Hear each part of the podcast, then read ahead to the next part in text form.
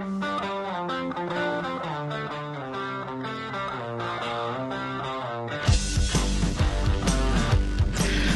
to the Bruins Benders podcast, episode 38. Did the Bruins fire the right guy? With Maddie and Smitty, brought to you on our new home, the Inside the Rink Podcast Network. InsideTheRink.com is your one stop shop for all your news, NHL news, insight, and analysis. Follow on Twitter at inside underscore the underscore rink and download the new Inside the Rink app to get everything on the website right on your phone. And now, Smitty has a quick word from our new show sponsor and friends of Inside the Rink, BetUS. BetUS has your NHL, NBA, UFC, PGA, and yes, NFL betting lines up for their 27th, soon to be 28th year of live betting. Sign up at betus.com with the promo code RINK for a 125% sign up bonus. Again, that is betus.com and use the promo code RINK for your sign up bonus. Play with the proven mainstay in the industry. Bet US. You bet. You win. You get paid. Bet US.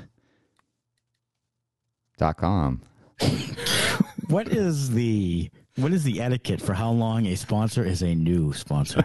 I was wondering that myself because Yeah. they've been our sponsor now for going on uh, almost 30 episodes. yeah. So, right. so I'm not exactly sure they're new. Uh, they are still friends of ours, Yes. uh, but they are not exactly a new sponsor. So No. maybe, maybe it's time to change up the copy a little bit. You know, Maybe. maybe it's a, maybe it's a summertime read now.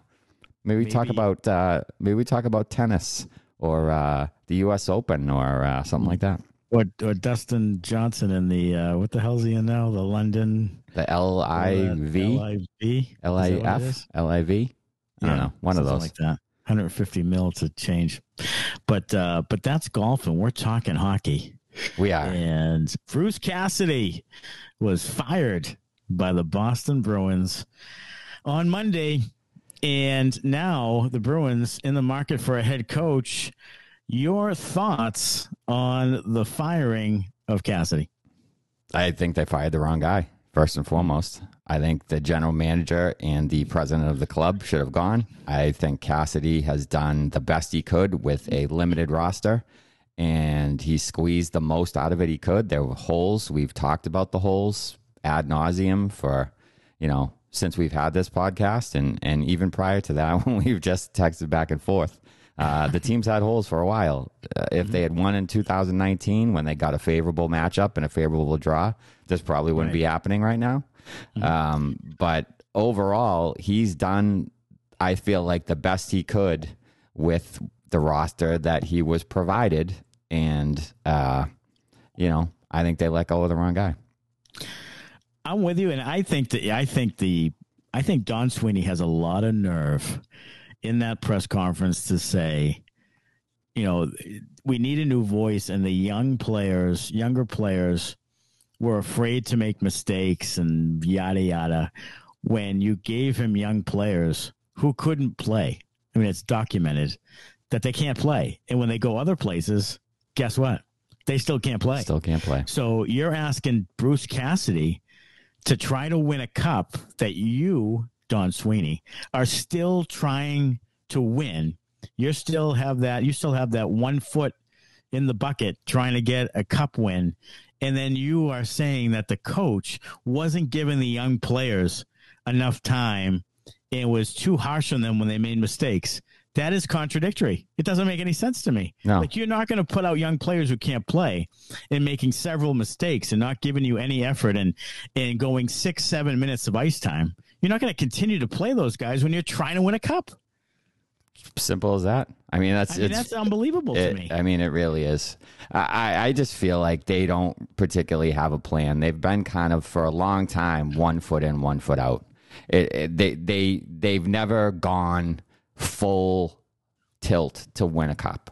They've added some pieces here and there, but not enough pieces. Well, you're like, oh, that was good, but they could have used this. They could have used one more forward. They could have used another D man.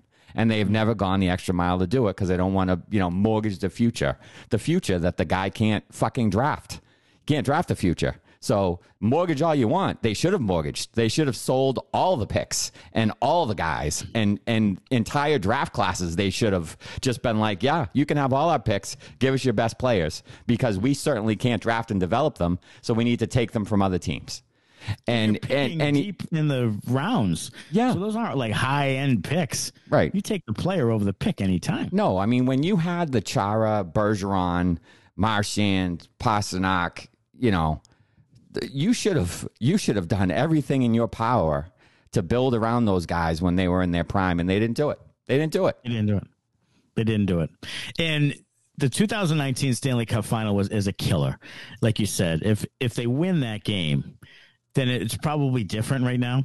I don't I don't know what what it is, but it's different now. Yeah. I mean, maybe they don't have maybe they don't have, you know, certain guys on the team, Taylor Hall, whatever. Maybe they don't have maybe they're going in a different direction because they've technically won you know two cups in six years at that time or eight years at that time. So maybe that's maybe that's different now.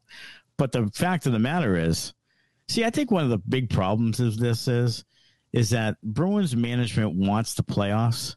And i think that don sweeney is afraid to miss the playoffs. He even said in this press conference that they're going to continue to be competitive and he, he basically said in one breath 2015 this is more like 2015 it might have to be a rebuild it might have to be a different direction of the path and then in the next breath says we're still going to be competitive and we're still going to you know add to the team we still feel like we have a good roster which one is it dude Like, well, that that's middle. that's been the problem the whole time. Is the message from ownership is different than what everybody else wants. The message from ownership is get us to the playoffs, get us playoff gates. We want to make money off the playoffs. That's the ownership message. Everybody else wants to win. Yes. Now, Sweeney has to kind of balance that. Whereas, you know, I don't know how you do that really. I mean, and and it's his fault. I mean, it is his fault. He's the one who picks the players and and builds the team and so forth. And if you can make the playoffs and win, that's what your aim should be. But his aim really is to not do anything too drastic because if we get rid of some guys and then miss, then my job's in jeopardy. Well, your job's in jeopardy now, and it should have been, you should have been gone prior to now. He should have been gone probably a few years ago, in in my opinion, because he's just he's had horrible, horrible drafts, and and and he has done some good things with signing players that they have to to extensions and bringing in some people on trades. But we went through some of those trades, and like Taylor Hall forced his way here. That's not Sweeney. That's Taylor Hall. You don't you don't get a win for that. Taylor Hall gets a win for that. You get a win for Curtis Lazar if you want to call it Curtis Lazar for Anders Bjork. Sure, you get a win on that. But the Taylor Hall part, that's Taylor Hall. That's not you. Okay, that's not you. You can get credit for his extension. Sure, nice job. He came here. He wanted to be here, so you took advantage of him and you signed him to a team friendly deal. Congratulations, buddy. I could have done that. right and you know who they, his best draft pick is charlie mcavoy fell in his lap Sure, he did. like fell in his lap yeah. you know, he he was projected as maybe a top ten pick. He falls to whatever that was, sixteen or whatever the heck it was, and he fell right in his lap. Mhm. And that's and that's you know that's the pick he made, and great. I mean, he didn't he didn't screw it up. Um, but you know, Urho Vaakanainen, you know, I'd kind of rather have Robert Thomas or or or or Chytil or someone else like. You Yeah. know, I mean, I'd rather have, you know, there were other guys in that. Uh, was Yamamoto was three picks behind that. Yeah. One, two, three after that was Thomas and and and uh, Philip Chytil Yeah. and uh, Yamamoto. and Yamamoto. Yeah. bang. I wanted Yamamoto. I remember at the time I wanted Yamamoto in that draft. Yeah.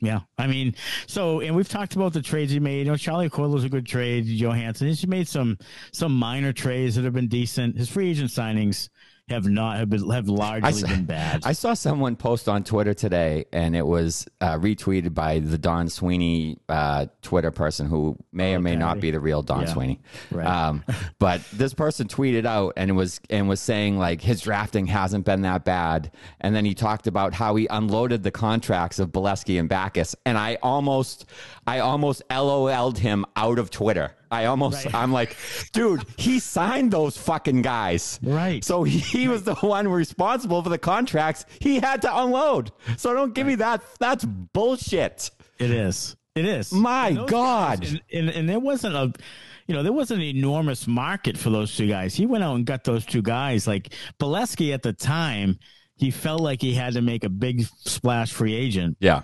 And and Beleskey had that one postseason Yeah, he- run. He right. wasn't. He was coming off a good history. Yeah, he was coming off a good a good regular season and a good playoffs because he was playing with Getzlaf and Perry, who Perry I believe was the MVP of the fucking league that year. Right. Right. And, and Getzlaf is probably both could be Hall of Famers. Right. And he's playing with those two guys. I mean, that's going to make you a little better. You'd you know, think. coming in and playing with you know Ryan Spooner. Know, it's a little different, you know. So so that didn't work out. and then, like you said, uh. Backes they had to give up a first, and you know it, it's just that they he's had to take make trades and and shed contracts that were bad, and he's done that a couple of times, and that's. You know, Cost him, and- cost him, Neely cost him Ryan Lindgren. Cost him a nice Right. piece that the Cost Rangers are using right. right now. Right now, had to send Much him to New York to get rid of the Urho Vaakanainen. yeah to get rid of the Backes deal. Yeah, Yeah, I mean, right, and that's one, and that's a, a guy that you that you drafted correctly, and you had to get rid of right. because you because you made a bad a bad contract signing. So you know, and they can't they can't evaluate their own guys. Can't you say to them, you can't have Ryan Lindgren, you can have Urho Vaakanainen, or you could have Yeah. you know. I don't know Tommy Cross. I don't know some some, ass, some asshole from Providence, not Right. Ryan Lindgren. But no, they you know they take Lindgren, and he turns out to be a really good, solid def- NHL top four defenseman who you could a- certainly use right now. Oh my God, he he would look a hell of a lot better than Brandon Carlo and or Grzelcyk. I mean, he's he's a good, solid defenseman that you need. Um, and then Cam Neely, he you know he doesn't get he's getting some heat now, but it's a lot of Sweeney fire right now. And Cam Neely, I, I'm not sure what he does. I, I'm not sure what he does. It, the only thing I can really think of is that when things are going bad and they're not physical enough, he'll say, "Go sign Nick Foligno. Go trade for Nick Ritchie. Go get Brett Ritchie. Go get a guy who is a hammerhead and can play a physical, tough style." And there's we've talked about this before. There's a disconnect, I think, between Neely and Sweeney when it comes to Sweeney saying we need to play a modern kind of style, and Neely's still in that rough, rugged, let's mash guys through the ice. You know, and that's that's that's sort of a, it, they always fall back to that. They listen to the fans and the media say how soft they are or how other teams are heavier in this type of or they're not tough enough. Well part of that was the style they were playing under cassidy. They weren't getting between the dots and all of that stuff. And then Neely will come in with this we need to get a hammerhead. And it just doesn't seem to be much of a plan as to getting guys who are going to fit the system that you brought the coach in to coach Yeah, that, well, there's that, and then and then it's also what is your identity as a hockey club? And they've Right. always said our identity as a hockey team is to be hard to play against. Well, that's too general. Yeah, every team wants to be hard to play against. That's not an identity. We're hard to play against. How are you hard to play against? What do you do that makes you hard to play against? What is it? They don't know. No, they It's, don't know. Is it is it a big physical defense that that punishes the forwards? No, it's not that because they don't have those guys. Is it a aggressive forecheck? Uh, sometimes, if if the right guys are on the ice that can win puck battles and go in and, and win battles in the corners, is it is if Marchand's out there? Sure, yeah, it's an aggressive forecheck. If Bergeron's out there with great stick position, it's an aggressive forecheck. With the rest of the guys on the team, it isn't because they cruise around and then fall back into a you know a neutral zone trap. You know what kind of team are you? They don't know, and they haven't known for years, and they and they so they just get random guys. Neely will say we need a we need a guy who hits, or Sweeney will like oh we need some skill we need a skilled forward. They're a mishmash of styles, and it and it doesn't fit. They don't have a true identity. If you talk you talk about the the cup teams that have won and they have an identity. They do. Yeah, they do. And and the They Bruins do not. No, they don't. And I think the way Cassidy likes to coach, I think you're getting guys who don't really fill that 100%. Like, and that's that leads to the whole identity thing. Is are you getting guys who fit Cassidy's style? Uh, so all these younger guys you bring in, and Cassidy doesn't like any of them. Well, that's a that, that's a problem because you're not scouting and drafting to how he's going to coach and what he expects from the players. So if you're getting Trent Frederic in the first round, 29th, and he can't fucking skate, then he comes into Cassidy's, you know, system and he's in and out of the lineup because Cassidy's getting frustrated with him. Well, that's your fault. That's your problem. First round guy, you know, as a third round, as a guy with third uh, third line potential, is sort of absurd. And then you give him instead of giving him Alex DeBrincat and and forecheck and and make plays in the zone, you're getting him Trent Frederic, who is like a Darren Ice. So I don't. It doesn't match up. So you, I think they're stuck in between. We want to keep some of that old Bruins identity, but we want to be modern, and they continue to screw it up. Well, they could And- do that if they just did it the right way. Like Tampa has done it the right way. Tampa has a, a big physical, mobile defense. They have Hedman, obviously top of the first round. Like you're not that that player is a Hall of Famer. He's not. He doesn't grow on trees. But you have a guy like McAvoy who's a similar type player. He's not as big as Hedman is, but he is offensively gifted. He's growing into that. He plays physically. He wins pucks. He moves the puck. Like you have a guy like that they have a Ryan McDonagh. You don't have that. You have a Brandon Carlo who can skate but doesn't hit. New York has Jacob Trouba, who's a similar style to McDonagh. You have Brandon Carlo, who is a poor man's Jacob Trouba because he skates and can hit, or doesn't want to hit, or is too nice to hit, whatever it is. So they don't have the right guys to be kind of that biz- physical defense that you could put out there and say our team is a physical defense and an attacking whatever offense. Like Right. be the, have that be your style. But they have you know Grzelcyk who's five nine and Ashan who's five six, and you know Mike Reilly who's not physical, and you know a bunch of other guys who don't really fit that mold. So what are you trying to do back there? Like, are, are you trying to have like one guy that's physical and another guy that's a puck mover? Like, yeah, that's great. But when you get into the playoffs, does that really is that really what you want? I'm not sure. No, because the guys who don't play that way get exposed, Right. Like Mike Reilly. Then you mm-hmm. have to scratch him, making three million dollars a year. Mm-hmm. So that that's that's a problem. Grzelcyk gets exposed, gets hurt because he can't handle that. 2011, you had you know Ference and McQuaid and Seidenberg and Chara. I mean, you had guys who mm-hmm. were physical and a little nasty, and you know wouldn't wouldn't lie in front of the net. You know, were really hard to play against. There's Yes. that phrase again. Right. And you're not hard to play against. McAvoy's hard to play against. Yeah. And maybe, you know, I don't even think Lindholm is hard to play against. He's a gifted player, and I'm fine with him. But I don't think he fits that mold either. He's not Dennis Seidenberg. He's No, he's not. Someone who's He's- going to be a bull. No, he's not hard to play against. Chara's hard to play against. McAvoy's hard to play against. Right. Marchand is hard to play against. Bergeron, you know, is not going to crush you, but he's hard to play against because every Mm-hmm. time you make a pass, he's there to break it up or sticks Right. in the right spot or he's anticipating what you're going to do. Uh, he wins face-offs. He does all the little things the right way. Like they don't have a team full of those guys. They don't have a team that's hard to play against. Charlie Coyle, uh, for as big and as great he is at puck possession, is not hard to play against because he doesn't take the puck to the net. He floats it around the outside like an asshole. And then occasionally, when he decides that he wants to play once every 10, 12 games, we'll take the puck to the net. And you're like, damn, Right. if he did that all the time, he'd be hard to play against. But he Right. doesn't, so he isn't. Right. That's a guy with the size and skill and puck possession talent to be more than a 40 point a year guy. Like that's that's what's that's what's that's what is a that's what's the problem with a guy like Coyle. Like it it it, it looks great and it smells great, but it ain't great. Like it just it's he he lets you down. He just you can't you, you watch this guy and you're like, why doesn't he get 60, 70 points? If I'm, Like, why- if- yeah, You know, why I mean, isn't he good enough? I mean, if I'm if I'm Cam Neely or or the coach of whoever the next coach is, I sit Charlie Coyle down and I show him tapes of Cam Neely and like you could be this guy. You don't have to fight like he used to fight, but you could be this guy. You possess the puck like him. He has a great shot. He doesn't use it nearly enough. No, but He's good he- hands. Yeah, he has he has all the tools to be Mm-hmm. a Cam Neely type player without the nastiness and the drive, which is you know a huge part of it.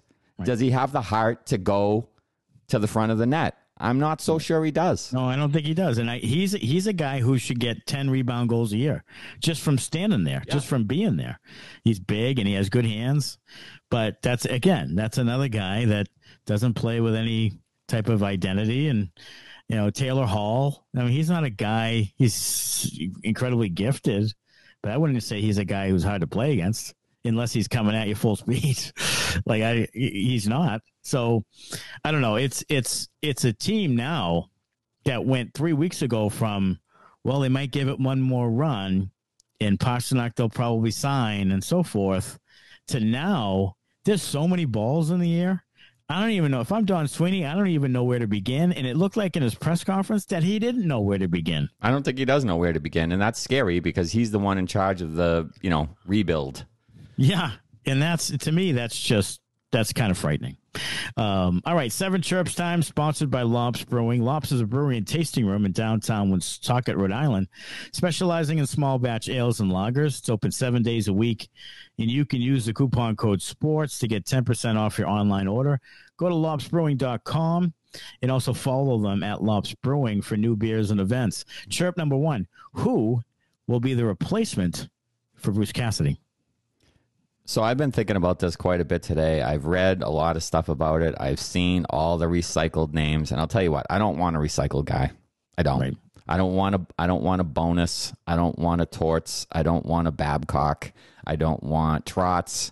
I don't want uh, any of those guys who have been bouncing around the league team to team. I if you if you want to if you want to uh, talk about drafting and developing and developing young players and getting young players to play, I think you got to go with a, a young coach. So to me, I'm looking at not necessarily a David Quinn because I, I I'm even though he he was at BU with McAvoy and and Grzelcyk, I'm thinking of maybe like a guy like Nate Leaman at at Providence. I think he would be a good choice. He's been around here. He is a local guy. Providence has had good teams under him. The teams always play hard. He's good at developing young guys. There's a couple of young guys that they've taken from Providence, um, you know, uh, in the undrafted free agency. Um, so I'm thinking guys like that, like a young up and coming coach that you can kind of catch on the way up rather than a guy who's been there and has the same old recycled bullshit. Yeah, I I'm with you on that. I and if look, if Don Sweeney's telling the truth, he's not going with a Torts or a Babcock because he wants a, he needs a coach that's nice to the young players, like gives them some rope. Like he's not going to bring Torts in here screaming at young guys. I mean, he just got rid of Cassidy, who's not even close to the emotional wreck that Torts is. Right. So he's not going to bring Tortorella in. He's not going to bring uh, Babcock in. I don't even. I don't even think I want Trotz. I'm. I'm with you. I kind of thought initially it would be Jay Leach, just because he was Providence coach five years. The Bruins love to keep it close. You Yeah. know, in the family and all that stuff. They don't usually go too far out when they have. It typically isn't hasn't worked out. You know, Dave Lewis and guys. You know, mm-hmm. Pat Burns had a problem with Thornton. Like it's you know when they go outside the organization, it hasn't always worked out. Claude Julien was you know worked out, but you know some of them don't. So Jay Leach would be a guy, and I think judging by Sweeney's comments today about it doesn't you don't need to have experience. It's not a prerequisite. That opens the door for Marc Savard or Marco Sturm. Yeah, I I I, And, I you think yeah, I think both of those guys. I was just going to mention Savard. I think both of those guys would be would be good choices too because you know Sturm was a Bruin, obviously Savard was a Bruin. Um, they both had some coaching experience, but not uh, Savard in the OHL with some head coaching experience, and Sturm coached uh, juniors, right, or or the German national team. the German national team Yeah. to a silver, which is ungodly. I Right. mean, it's Germany shouldn't be winning a silver medal in hockey. yeah, Yeah, he did it in the uh, Winter Olympics in 2018, and now he's an LA Kings assistant, uh, and is highly regarded as a up and coming coach. Obviously, the ties with the Bruins. Do you think the, you know, do you think the, you know, the fans' response uh, has anything to do with this next hire? I mean, this has been a colossal. I mean, ninety five percent of people think Cassidy got screwed and are pretty much irate right now. Do you think that has any like? Do you think they they lean toward a Savard because he's going to be a fan favorite? I I think they would. I think they do. I think they do absolutely hear what the fans say, and they and they do, even though they shouldn't at all listen to what the right. fans say. No, no, um, especially not Bruins fans. No, but they do. No. I, I think yeah. they do hear it, and I think that will. I'm not. I'm not sure it would get the make the person get the person the job, but I think it would play a factor for sure. Yeah. Like I, I think I think it will I think it will influence them. I don't think it will be the final, you know, final decision maker, but I think it will definitely influence them. Now Savard has tweeted out before how much he is. That's a dream job for him to be the Bruins head coach. He did it again today. He was talking about the Spitfires and he tweeted out he tweeted at the Bruins with eyeballs. Okay. So, I mean, he's he's after the Bruins job and he wants it. And and I even retweeted something out he that he I think it was maybe back in April or maybe even before that where he said something about being, his dream job being the Bruins and I and I quote tweeted it and he liked it. Like so he's he's on it like a bonnet. Like he wants the Bruins head coaching job. I don't think it's a I don't think it's a ruse. I think he really wants it. So it's you know it's not that. I mean, he's gonna if he's gonna get it. I mean, if they're gonna interview him, he's gonna go after it 100. percent And maybe that's a pretty good move. You know, I don't. You know, in hockey, I don't know how much experience is really a factor. You need the talent on the ice, and you need the guys to to get behind the coach and play together as a team. I'm not sure how much a guy that's 25 years, like a Rick Bowness, has been 30 something years. Mm-hmm. I mean, I'm not sure if that's really necessary now.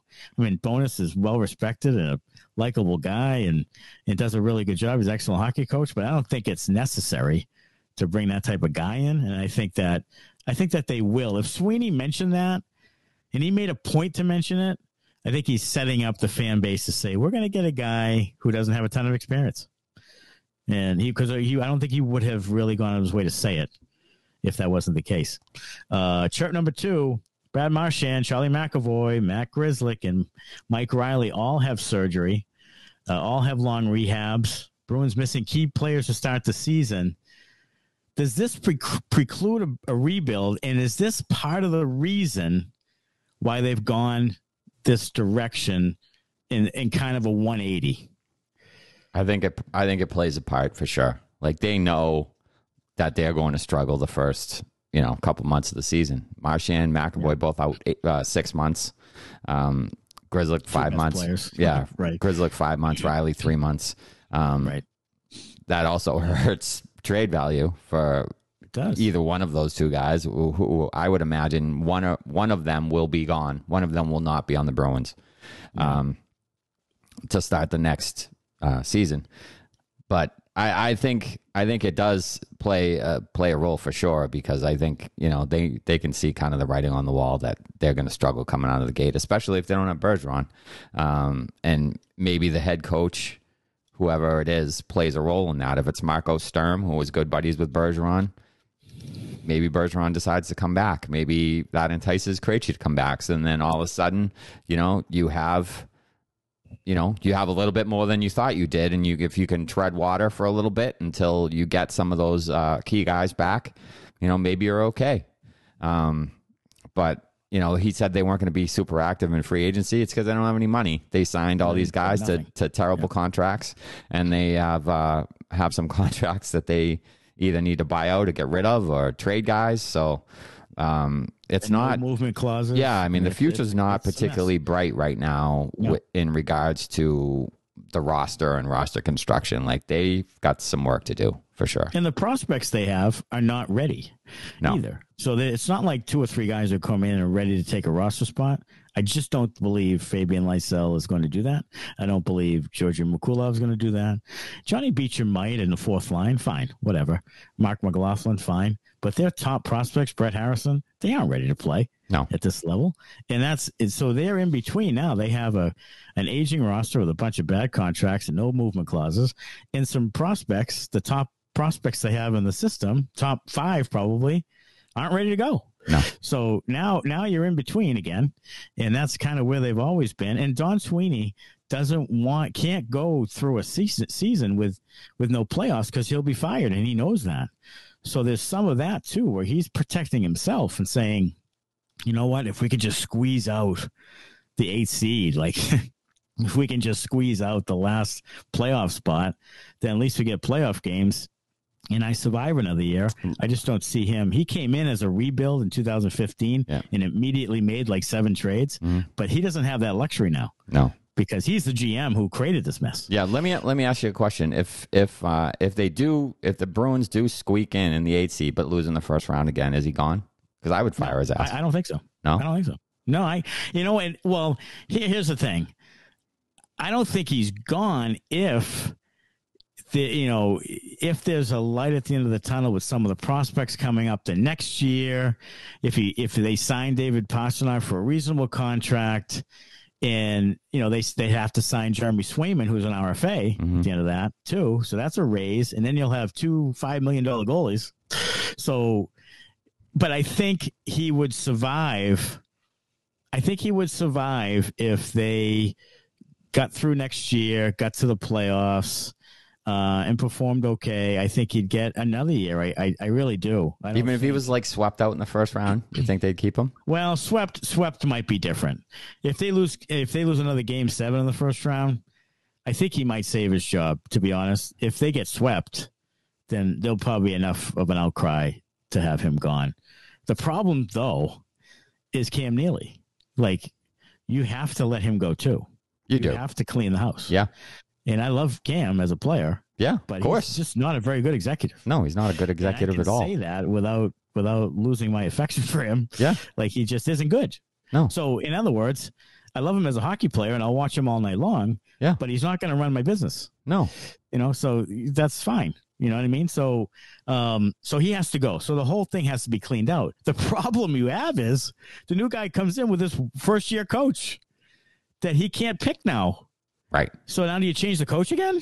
Like that's what that's what they're setting them up themselves up for. Right. Is this new guy comes in and says, "Sorry, Marc Savard, you know you got you you you struggled through that year. God bless you, Mm-hmm. but see you later.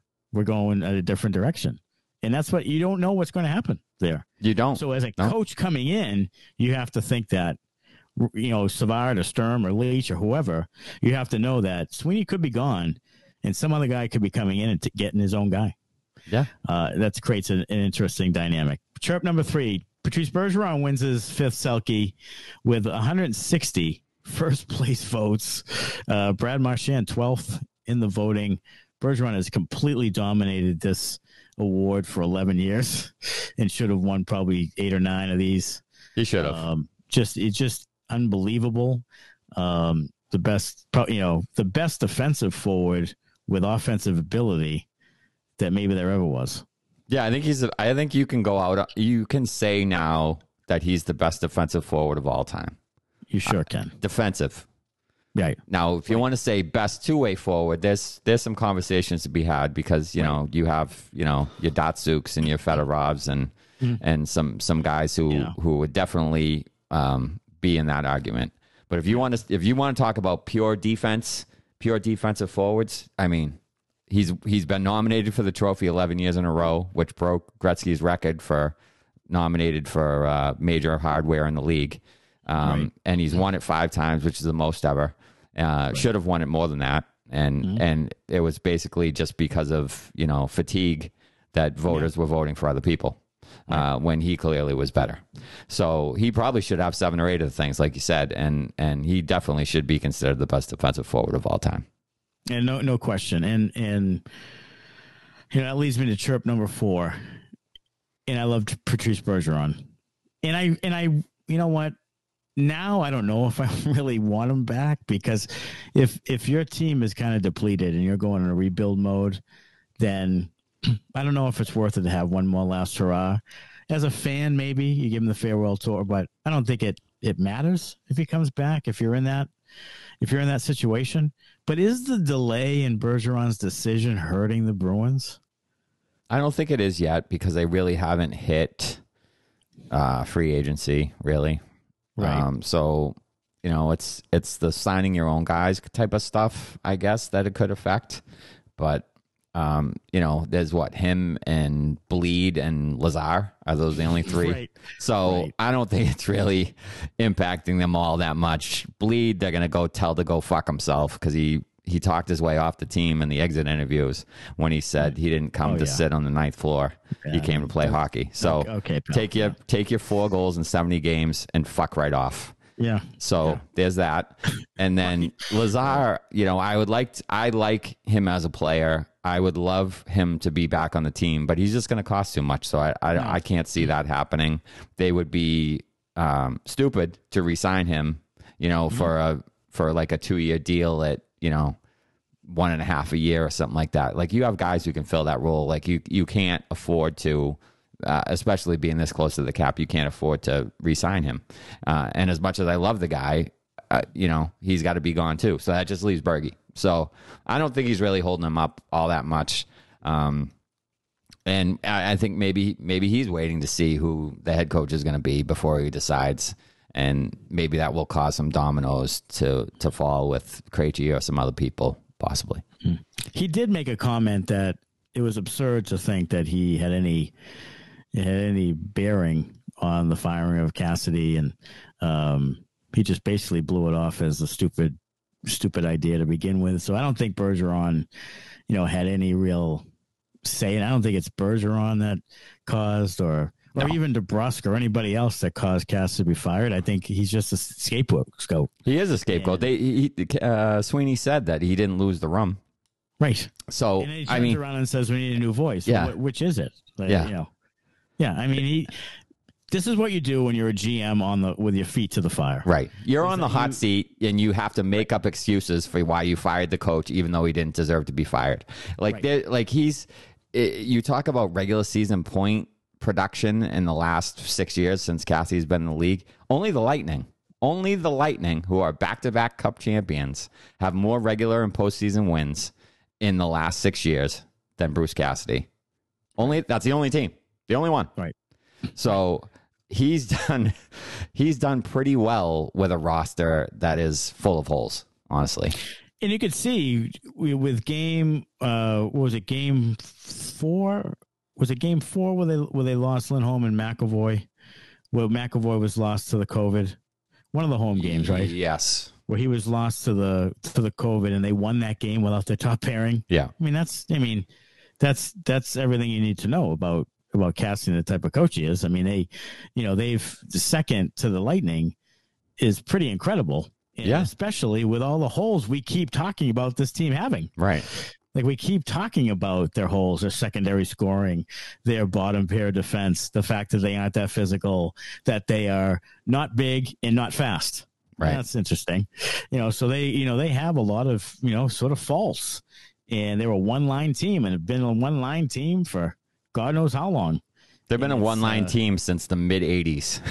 Yeah, right. true, true, true. Because they don't get that, they don't pay for the second line. They don't get that second No, line guy. They, they- and they left six million bucks on the table that they that they were able to save after the Lindholm uh, trade and re-sign. Mm-hmm. They had six million dollars in cap space. They did not use. Did not use it. Didn't use. So they could have used an Andrew Copp. Sure could have. Somewhere. Mhm. You know, put him on the line with Smith and Coyle, or take Smith off that fucking line and put Copp there, or whatever. Right. Like it's it, so. Yeah, I mean, Cassidy's done a wonderful job. Now we've we've said before that you know a hockey coach's voice does wear thin. I mean, It there's does. a shelf life, It does. which we acknowledge, and we we and so I'm not hundred percent surprised that he he isn't lasting much longer. I'm just surprised at the timing and the fact that we all thought three weeks ago that yeah we're going to change the way we coach. Cam said, but that didn't have any indication that Cassie would be gone No. it sounded like a collaboration. Like we're going to get together and decide what we need to do. And even Cassidy said we need to make some changes and we're going to decide. Yeah, they. I mean, they let the they let the guy fire Kevin Dean, and then they turn know. around three weeks later and fire the guy. I mean, that's just it's just an absolute shit show over there, and is. and it and it and it and it's the top down. It's it's the Jacobs to Neely to Sweeney on down. And it's a and, and it's a shit show and they don't they don't really necessarily know what's going on. They don't have a direction. They don't they they're piecemealing it together. They're trying to stay relevant. They're trying to win. They're trying to uphold the big bad bruin. They're trying to do all these things that are pulling them in different directions whether one direction and one focus needs to be winning a cup and it's not the main focus. No it's not the main focus, and it never has been. We've grown up with this team. It's you know, it's just never have. It's never been the main focus. And after the salary cap, as I mentioned last week, has helped the Bruins and helped the fan base because they'll spend to the cap. It's almost like they're capping themselves, where they don't. They can say, okay, we can budget eighty-two million or whatever. Fine, you know. If it wasn't a salary cap, that's when the Bruins wouldn't get the extra guy like they wouldn't just spend freely. Mm-hmm. So it has helped them. Uh, trip number five, interesting dilemma after next season. Jeremy Swayman will be an RFA. Linus Ullmark will have two more years left at five million per. Would you consider trading Swayman sooner than later? Uh, honestly, I'd probably go the other way with that. I would probably with hold. Ullmark? Yeah, I would probably trade Ullmark and keep Swayman because I think probably this first deal with Swayman, you probably can get him for a little bit less than the five. Um, he's younger. You're going to have him under control for more years. Uh, so I would go in the other direction. I'd probably look to trade Ullmark and keep Swayman, and hopefully Swayman turns out to be a better version of himself or of Ullmark, and you get a better goalie, you know, at a little bit cheaper price initially, and then you'll probably have to pay him, but you would have the better goalie over the longer period of time. Yeah, I probably would too. This this what this situation has happened the last couple days. If they're going rebuild, it might change my opinion a little bit because Swayman could get more of a return. You know, for a guy who doesn't make a ton of money and has a really good, you know, potential to be to be good. Um, so maybe that I, I think I would before I explore Pastrnak, um, trading him uh, I would probably explore like Taylor Hall and even Marchand and Swayman and those types of guys that, that are the assets you can get something for. Yeah. Before I do Pastrnak. And that leads me to chart number six. Are the Bruins really going to trade David Pastrnak? I I mean, they would be they would just be colossally stupid to do that unless unless he gives them some kind of an outrageous contract demand that they can't sign the guy. Um, they would just like 40 goal scorers don't grow in fucking trees. Like you can't find those guys. You can't find them. They're not around. And the no. teams that have them certainly don't let them walk. No, they give them big money. They give them big money. Yeah. You know, look at the Maple Leafs. Look at yeah. Edmonton. Look at Chicago. Yeah. All yeah. those guys they gave big money deals to and they kept the stars at home where they should be. You know, mm-hmm. the Islanders let Tavares walk. Look at them now; they're a shell of them right. of themselves. You know, you you don't when you let go of guys that are 40 goal scorers or 35 to 40 goal like it doesn't work out in your favor ever not at 25 years old no ever no. So no. the last thing they should do is trade that guy. You want to tr- you want to explore trading Marchand, you know, coming off double hip surgery. You know, before I would say even I said, you know, he should retire Bruin. I still believe that. But if you if you're blowing the whole damn thing up, you know, that's a guy you explore before Pastrnak. Because yes. Pastrnak's one of your core pieces. You should build from the net out, in my opinion. You you keep Swayman, you have McAvoy and Lindholm, you have Pastrnak, and you know hopefully you build up the middle, but you know they they don't have that. Um, but he's one of the core pieces of the team that you keep. Yes, I and I agree. And if you could get like if you could trade Marchand for a you know a young center like a Konecny or some like if you could trade him for like a a young centerman that you can build with if you know depending on if a team wants to get much better quickly or make a run and you can get a if you can get an you know an Alex Newhook or someone uh, that you can build around a little bit, then I would I would explore that, and I would explore trading Taylor Hall. I don't know what you could get for him now, but he has a sixty point score now, you know, and he has a no movement, but I think it expires soon, and then there's a sixteen team trade list. So when it comes to that point, I, I explore that too. Uh, obviously, Coyle and those guys. I mean, those are the guys I probably try to get rid of first, and then you need to get better up the middle, and you need to get young, young and good up the middle with some potential. And that, just like forty goal scores, uh, does not grow on trees. Um, here's what I think about Pastrnak. He's going. I think you're headed toward a no one's making more than Charlie situation. So I don't think I think Charlie McAvoy is going to be the highest paid player on the team for a while because the Bruins' history is as such. Ray Bourque, and then no one made more than Krejci for a while. Like they sort of set the bar. I don't think Pastrnak's getting ten million bucks from them. So I think they're going to offer him like an an eight for sixty five, eight for seventy kind of thing and it's going to be his determination on how much he loves Boston. yeah, um, I think they will offer. I think, I think, they'll offer him McAvoy money. I think they'll they'll offer him the same contract, eight same eight contract? At, okay. eight at nine and a half. So if he does get the same contract, and he doesn't, and he scoffs at it some, they will trade him before this draft. They will trade him within a month. And, and try to get into the first round of this draft because they will have to get a fairly immediate return or immediate asset. Uh, When's he up? Him. He's up after this year. Okay. So yeah, so they, they, would have they to. They won't do it during the season, so they will have to do it. I think before the trade deadline. Um, I mean, I'm sorry, before the uh, the draft this year, so a month from now, um, and maybe they trade him to, you know, maybe to like, know, would you like would you Seattle? You would know? you consider trading him to like Montreal or the team who has the two to move up to get like Connor Bedard, uh, not uh, Connor Bedard, Shane Wright? Like, would you trade up into the very top of this draft? Like, if it could get you pick one or pick two to get either Bedard or the uh, the the what is he a Finnish kid or a Swedish kid, the six four? Um, oh yeah, so so Fanchi or something know, like that. You know what's intriguing to me, and you know, take it with a grain of salt. And I don't know, I don't know how many assets you need to include to make it a fair deal, but I I, I don't mind Seattle from from Matty Beniers, and I think they have the fifth overall, like something like that, and then maybe like a a couple of twos because you look at Lin, uh, look at Lindholm's trade. It was a it was a first and two two seconds. So maybe you go like Beniers, the five overall, in two seconds or something, or or maybe another guy's in there too, another young forward with some potential. I don't know. Um, and of course, Seattle will need to try to get better quickly and get a marquee guy now. They're first. They're just in the league. He can. They can market the shit out of. Oh yeah, David Pastrnak. Absolutely. So that's the type of deal you know, maybe like Konecny and maybe Philadelphia Konecny and another one of their young players, and they're up there in the draft too. Um, I like the Beniers idea. deep the draft like is after cup, the first couple. Yeah, I like the Beniers idea. I do.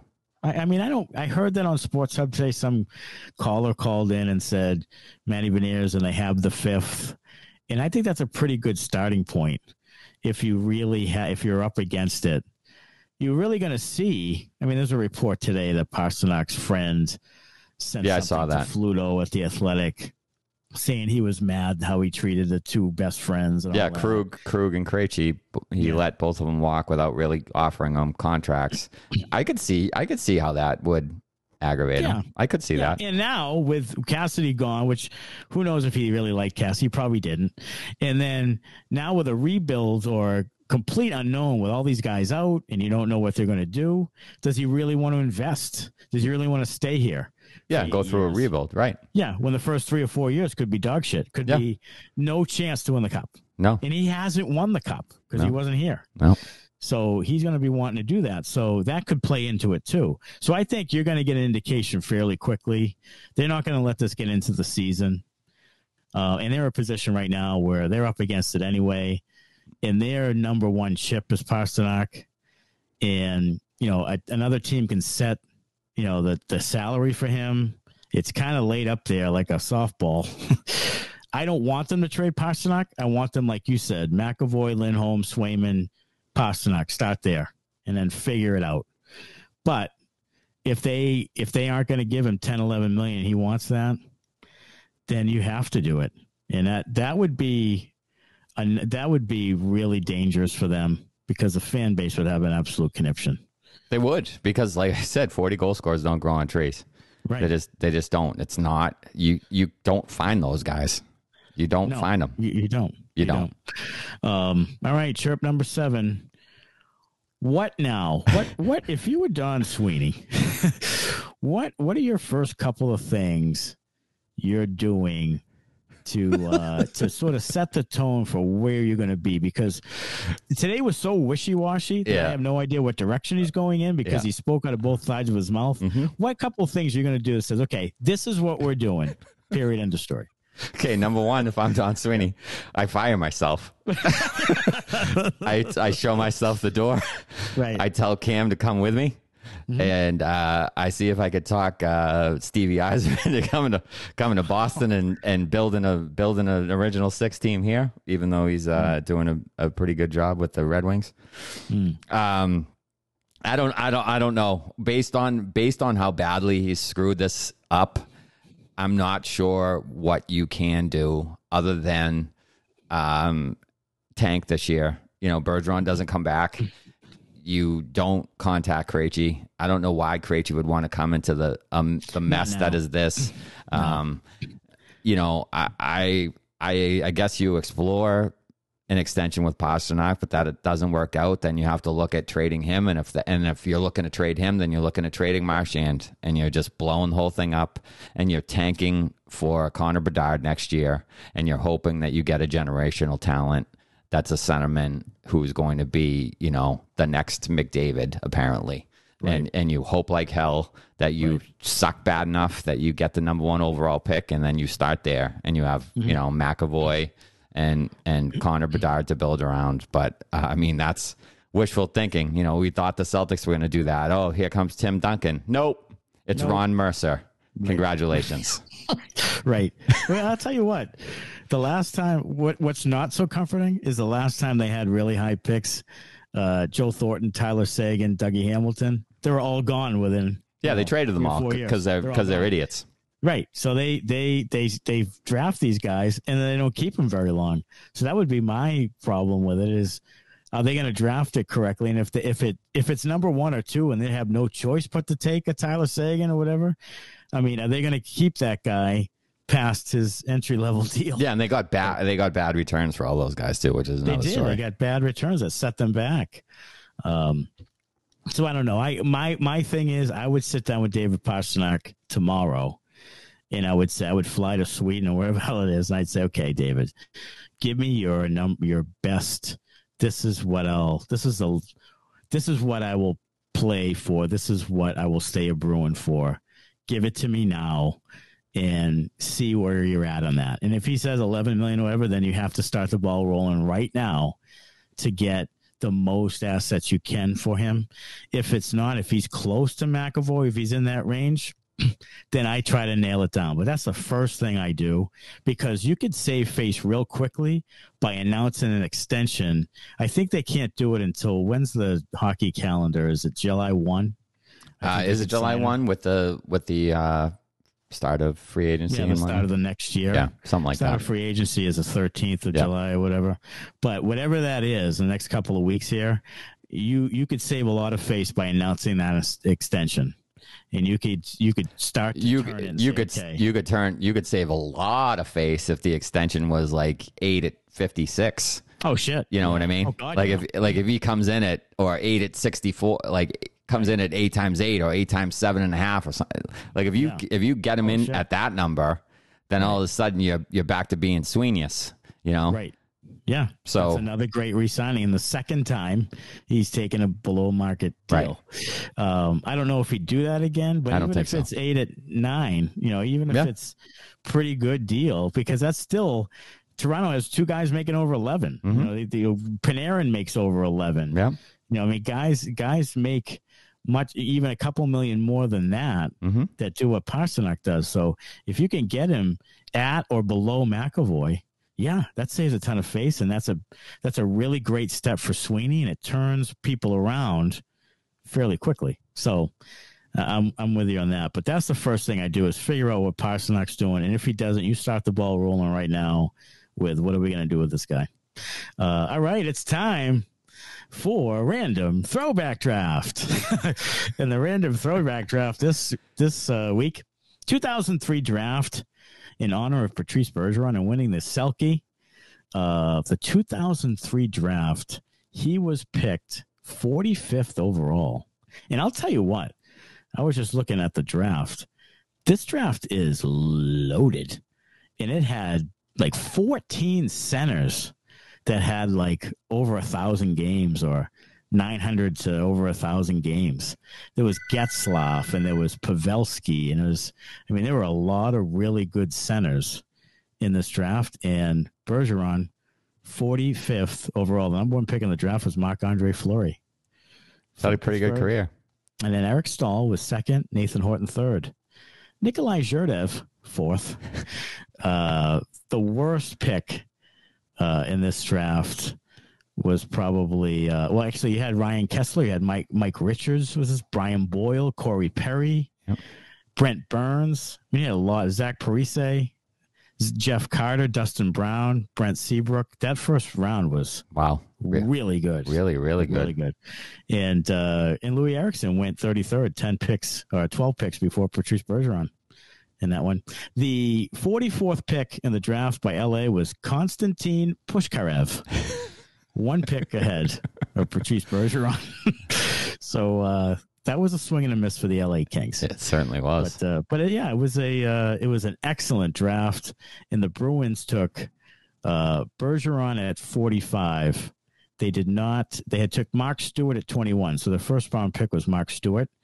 He was a pick. He was two picks ahead of Ryan Kesler. So that was uh, so we were going for defense though. There was a, was there a defense? Yeah. Was there defense after Stuart that was good? no, not really. No, and Brent Burns went right before him at twenty. Oh, but it wasn't uh it was there wasn't really anybody defensively after Stuart. Uh, and then it was Bergeron at 45 at 66. Uh, they traded Stuart to to Winnipeg for, for who would they get in return for him?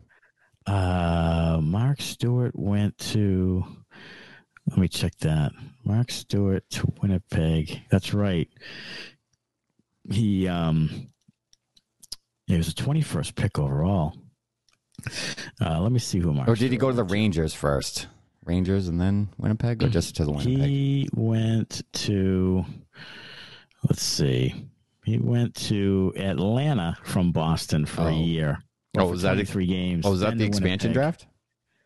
Uh, that must have been expansion draft. okay. Yeah, he played six seasons with Boston. Yeah, he was he was decent. He was hard nosed, decent, physical yeah, guy. He's a decent. I mean, he's a guy that you know could certainly use now. Yeah. but uh, and he kind of plays the way you'd like Dave, uh, Brandon Carlo to play. Yeah. Um, Masi Mar- Marjamaki Marjamaki was the uh, 66th pick of the draft by the Boston Bruins in the second round. Uh, he went before, I don't know, Colin Fraser, Danny uh, Carcillo. Um, you know, not not much there Yeah. after him. Uh, and then there was 107 was Byron Bitz. Byron Bitz went Bitsy. 107th to the Bruins. Um, Bitsy. and then the Bitsy, and then Mike Brown, the fifth round at 153, and then it was Nate Thompson, who's still in the league with Yeah. Philly, I believe, another center.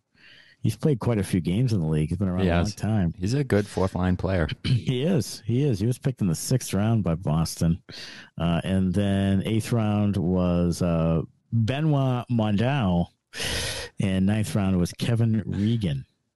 So that was uh, that was a 2003 draft, but Bruins actually went Bergeron in 2003 and Krejci in 2004. It was a pretty good back-to-back centers. I mean, you get your two foundational centers. Who was the who was the general manager at that time? that was O'Connell. Can we can we hire him back again? O'Connell, O'Connell was there until I think it was Chiarelli in 06. Yeah, when they when they rebuilt and brought in Yeah, because O'Connell Savard. O'Connell was the one who had to trade Thornton, right? O'Connell traded Thornton. Yeah. Yeah, I know. Was it 02 or 03, something like that? And they had to, and they got uh who they got Keith Primeau and I don't know who they got in that one. Was it no? Was that Yeah. I think it was that. was Primeau? Yeah, it was San Jose. So it was Primeau. Was it did Sturm oh, come over? Primeau. I'm Oh, sorry, it was Wayne Wayne, Primeau. Primeau. It wasn't Keith. Yeah, Keith Wayne. was much better than Wayne. Yeah, he was. Yeah, but uh, oh well. Um, so that's it. So the 2003 draft was uh, Patrice Bergeron, and it was 19 years ago. Wow. Hard to believe. Bender's poll this week. Who would you want to replace Kevin Dean as an assistant coach for the Bruins? We had Marc Savard at 53%, Rick Tocchet and Mark Recchi both at 21%, and Rick Bowness at 5%. Now, any of those guys could be a candidate to be the head coach. They could. sounds like Yeah. the sounds like the Bruins fans want savvy. So They do. maybe They uh, do. maybe Sweens and uh, Neely are listening, and maybe Marc Savard will be the next coach of the Boston Bruins. I mean, there's a lot of romanticizing about former players, Mhm. and I and I'm, I have trepidation about a you know a Savard or a Sturm. Obviously, they don't have any NHL experience. Recchi has been fired a couple of times. Mhm. I love Mark Recchi to death, Yeah. but similar to Cam Neely, I don't want him running my business. Mhm. So you know, there's that. I mean, I know people get all emotional. Jason Varitek, we've heard about this for the Red Sox for years. Yeah. like how great of a coach he's going to be. No one fucking knows. No. So so I get a little bit of hesitation from that. But hey, if you want to bring, you know, I don't know, Jay Leach and Savvy, or if you want to bring Savvy and Sturm, bring him with Kelly, and we can have a whole Yeah. reunion. Yeah, have there. a reunion tour. Maybe, Yeah, yeah. I mean, eh, eh, and you you would hope that they would learn from their previous coaching experience. Like Cassidy had like a game or whatever in Washington. Or was in Washington for a Well, short amount of time. immediately, Right. in and, Washington. And uh, you know, Belichick was in Cleveland before he was in Boston. Yeah. He learned some lessons there. So you you would hope that whoever they bring in, you know, they've learned some lessons from the previous stop. If it's one of those guys who's you know been around the league a little bit more, maybe Right. than than a, a savvy or you know a Recchi's been fired a couple times. And, you know, if he brought him Yeah. in, you know, hopefully he learned some lessons and. And uh, you know, in his second go or third go around or whatever, you know, they do a little bit better job. I think Julien was fired during a Devil's Cup run. He was. Lamoriello. Yeah. like he was fired during the run. He was fired during it, and then and the then they won it. Yeah. Yeah, because that was the right move. And Lou Lamoriello was, you know, infamous for for making those type of tough moves, which I wish Sweeney would do. Yeah. Like he he'll make a move against the grain. There's a guy I wouldn't out. I wouldn't mind uh you know, mm-hmm. maybe maybe not being the day to day general manager, but you want to give him the president's role if they kicked Sweeney and Neely out of here, I'd be fine with that. I'd be fine with that too. Let- I just let don't him- know if the Jacobs would be okay with having like Lou Mar- Lamoriello might come in and say, "Wait, wait we, we don't want to win the cup here." Yeah. Well, I, I mean, I kind of want to win it. Right. you know so i don't know if outside the box bruins are really tight with their you know with their uh bruins family. Yeah. so are. we'll see. Uh hey go to insidetherink.com for bruins benders merchandise. Follow us at bruins benders on twitter instagram and facebook. We're on youtube as well. Download the inside the rink app. The nhl draft is july 7th and 8th and July 13th, free agency begins. So we'll keep an eye on David Pastrnak and see what happens with that. The Bruins, a ton of news in the last week or so, and there'll be a lot more as we go forward here in the summer. And and I would like to personally thank Don Sweeney for giving us the content all summer long. We appreciate it. Sweens, Sweens, Sweens, my boy Sweens. do something right. God, I hope so. Uh, hey, thanks for listening, everybody. Have a great week. Go Bruins. Thanks a lot. Bye bye.